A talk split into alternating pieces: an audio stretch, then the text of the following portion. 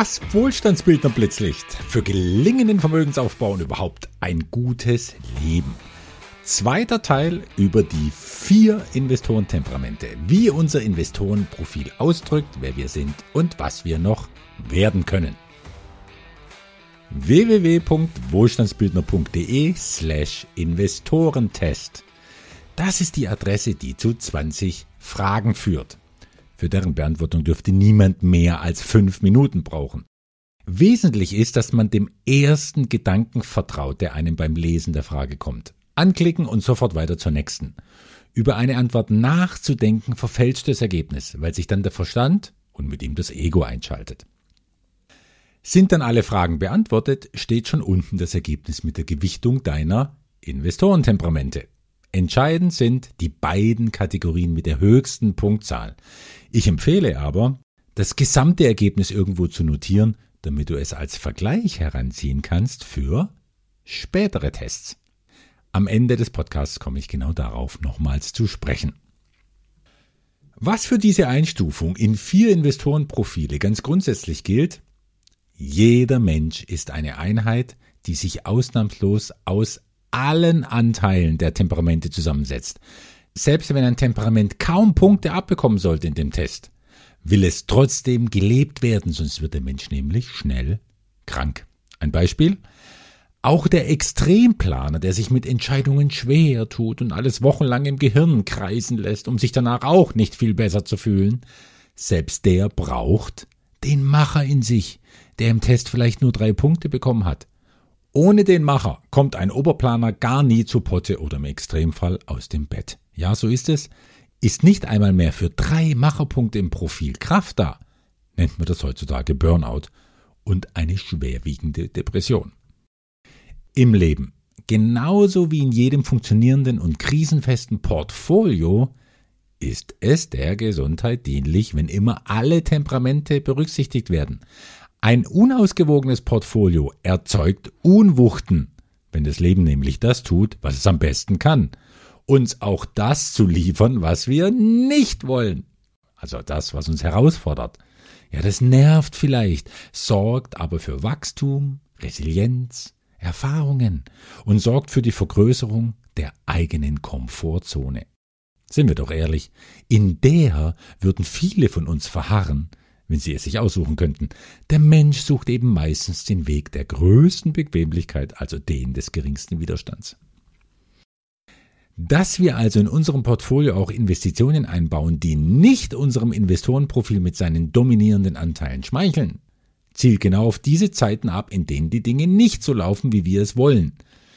Manchmal schlage ich auch schon erfahrenen Investoren Vermögensanlagen vor, bei denen sie als erstes sowas sagen wie, na ja, die Rendite haut mich jetzt nicht vom Hocker.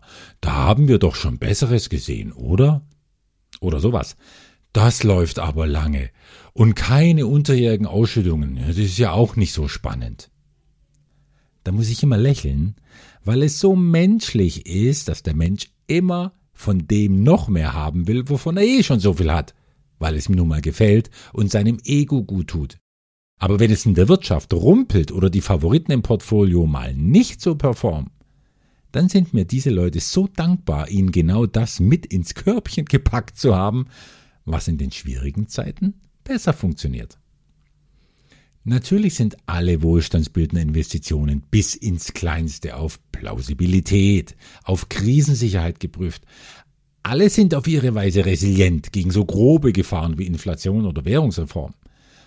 Aber welche Fähigkeit in welcher Zeit genau benötigt wird, um Ertrag zu bringen, das könnte niemand prognostizieren, weil das Leben viel zu komplex ist und immer bereit, uns zu überraschen. Das meine ich mit ausgewogenem Portfolio. Es integriert alle möglichen Kontrasterfahrungen so gut es kann, um für das Leben mit seinen teils starken Pendelausschlägen gerüstet zu sein. Im Verlauf eines Investorenlebens geht es darum, alle Säulen eines ausgewogenen, lebendigen Portfolios aufzubauen und immer ausgeglichener auszubauen. Aber irgendwie muss man ja mal anfangen. Wir kommen ja auch nicht als ausgewogener Mensch auf die Welt, sondern mit Neigungen, Prägungen, Vorlieben. Entsprechend sollte sich die Verteilung der Säulen in den ersten Investorenjahren nach diesen Vorlieben ausrichten. Warum? Na, damit sich der Investor oder die Investorin bei den ersten Schritten ins verheißungsvolle Land wohlfühlt mit Dingen im Anlagenkörbchen, die ihm oder ihr vertraut sind. Nun sagte ich, die beiden größten Anteile im Temperamentemix sind mir erstmal am wichtigsten. Damit ergeben sich ganz typische, häufige Kombinationen, weil sich nun mal das anzieht, was sich ähnlich ist. Der Planer bildet mit dem Wohlfühler die zwei Quadranten auf der einen Seite des Kreises, der Macher und der Neugierige die andere Seite. So ein Investorenprofil kann dann etwa so aussehen. Planer 13, Wohlfühler 12, Macher 10, Neugieriger 5. Wo sich Planer und Wohlfühler zusammenfinden, der Macher mit 10 Punkten aber auch noch gerne mächtig ist und Einfluss haben will, da sage ich nur Angela Merkel. Merkel hat den Vollmacher Gerd Schröder abgelöst für 16 Jahre, in denen eine Vollplanerin und Wohlfühlerin mit starkem Machtbedürfnis zu sagen hatte. Nach dieser langen Zeit hätte ich mir wieder vorrangig Macheranteile vom neuen Bundeskanzler gewünscht. Anteile, die das Land herausreißen aus seiner bürokratisch regelversessenen und ein bisschen bequemlichen Erstarrtheit. Aber es kam anders, beziehungsweise es kam leider gar nicht anders. Jetzt haben wir in Olaf Scholz die Planer-Wohlfühler-Kombi noch doppelt verstärkt am Ruder. Kleine Zusatzbemerkung, ohne völlig ins Politische abgleiten zu wollen. Dass der jetzige Kanzler Scholz heißt, das sagt natürlich viel aus über ihn als Machtmenschen und strategischen Politiker, aber es sagt genauso viel aus über die, die so jemanden wählen, wenn auch nur mit hauchdünner Mehrheit. Nach den bisherigen Ausführungen lüfte ich wohl niemandem auf der Welt ein Geheimnis, wenn ich sage, das Wählervolk der Deutschen ist ein Volk von Planern und Wohlfühlern. In Zeiten der vielen Krisen mehr denn je. Das Ergebnis ist die eingetrocknetste Planerverdichtung überhaupt. Und die heißt Olaf Scholz. Die Deutschen lieben halt Kontinuität. Und die finden sie in der Verbindung Planer und Wohlfühler nun mal am besten. Man stelle sich vor, uns würde so ein sprunghafter Narzisst wie Donald Trump zur Wahl gestellt, der extrem wen repräsentiert? Natürlich den Macher und Neugierigen. So ein Typ Mensch als deutscher Bundeskanzler, gottverdaulicher, unvorstellbar, entsetzlich geradezu. Nein, um so jemanden an die Spitze zu bringen, braucht es ein Wählervolk, das aus Machern und Neugierigen besteht. Und das sind nun mal die Amerikaner mit allen Nachteilen, die das Macher- und neugieriger Image mit sich bringen. Viel Rivalität und Wettbewerb und weniges, was allen gut tun würde, wie eine Renten- und Krankenversicherung. Denn so Versorgungssachen mit solidarischem Hintergrund ist nun mal eindeutig Sache der Wohlfühler und Planer. Also, die Kombination Macher-Neugieriger ist ja recht häufig anzutreffen. Schon deutlich seltener findet sich die Verbindung Macher Wohlfühler. Für mich aber ist sie sehr greifbar, ganz einfach, weil es meine persönlichen Schwerpunkte sind. Als Macher und selbstständiger Unternehmer, der ich immer war, liebe ich es, Dinge anzupacken und fälle auch gern und schnell alle Entscheidungen, um genau das zu gewährleisten. Nichts Schlimmeres für mich, wenn irgendwas nicht vorankommt. Ja, Geduld ist nicht meine Stärke. Geduld ist etwas zutiefst Planerisches. Ich bin eher fürs Risiko, das gerade auch in schnellen unternehmerischen Entscheidungen liegen kann. Sowas stellt für mich kein Hindernis dar, sondern reizt mich eher. Solche Sachen machen die ganze Suppe doch erst würzig. Naja, und wenn sich eine Entscheidung als völliger Fehlschlag herausstellen sollte, dann wird eben neu entschieden, der Weg wird angepasst und es geht weiter. Fehlschläge sind manchmal unbequem, teuer, peinlich auch. Da sage ich mir als Macher, na und? Dann heule ich halt mal einen Tag herum. Am nächsten bin ich aber schon wieder happy um den Erkenntnisgewinn, denn in jedem Fehlschlag steckt ja die Information, wie es besser funktionieren könnte. Umso wichtiger war es für mich, auch Sachen in mein Portfolio zu packen, die Geduld erfordern, langfristig arbeiten, ihre Wertschöpfung über lange Zeit so eher im Verborgenen aufbauen. Das ging mir vor Jahren noch gegen den Strich, aber ich habe nun oft genug erfahren, Stichwort Finanzkrise und Corona, Dieses scheinbar langweilige Zeug ist Gold wert, wenn die Welt beginnt zu spinnen. Ohne Scherz, diese Art Erfolgserlebnis in den jetzt harten Zeiten haben mich schneller Geduld gelehrt als alle Meditationsseminare zusammen.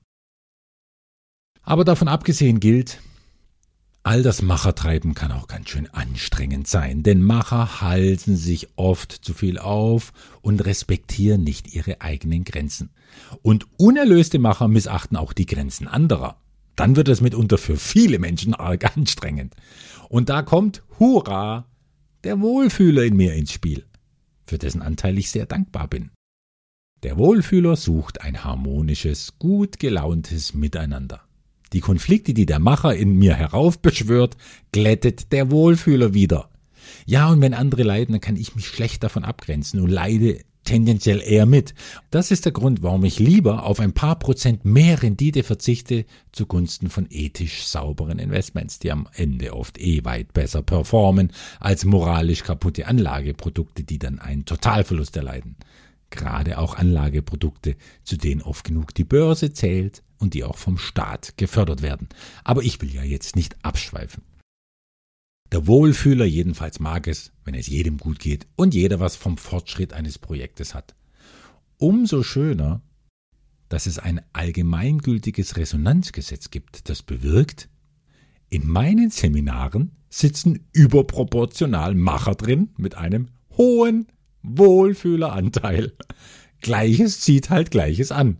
Hardcore-Planer habe ich eher selten, wie ich beim Finanzseminar vor einer Woche überraschend feststellen konnte. Von 26 Leuten war kein einziger dabei, der beim Planer die höchste Punktzahl hatte. Dabei, ich wiederhole es noch einmal, der Planer ist unerlässlich im eigenen Charakterbild. Sonst fängt der Neugierige das Spinnen an, der Wohlfühler vertraut nur noch blind anderen Menschen und der Macher geht zu viele Risiken ein. Die Welt braucht Planer. Also sind sie auch in meinen Seminaren natürlich hoch willkommen. Immer häufiger finde ich auch die große Koalition, wie ich sie nenne. Etwa, wenn die Auswertung zwölf Planer, elf Macher, sieben Neugieriger und sechs Wohlfühler ergibt.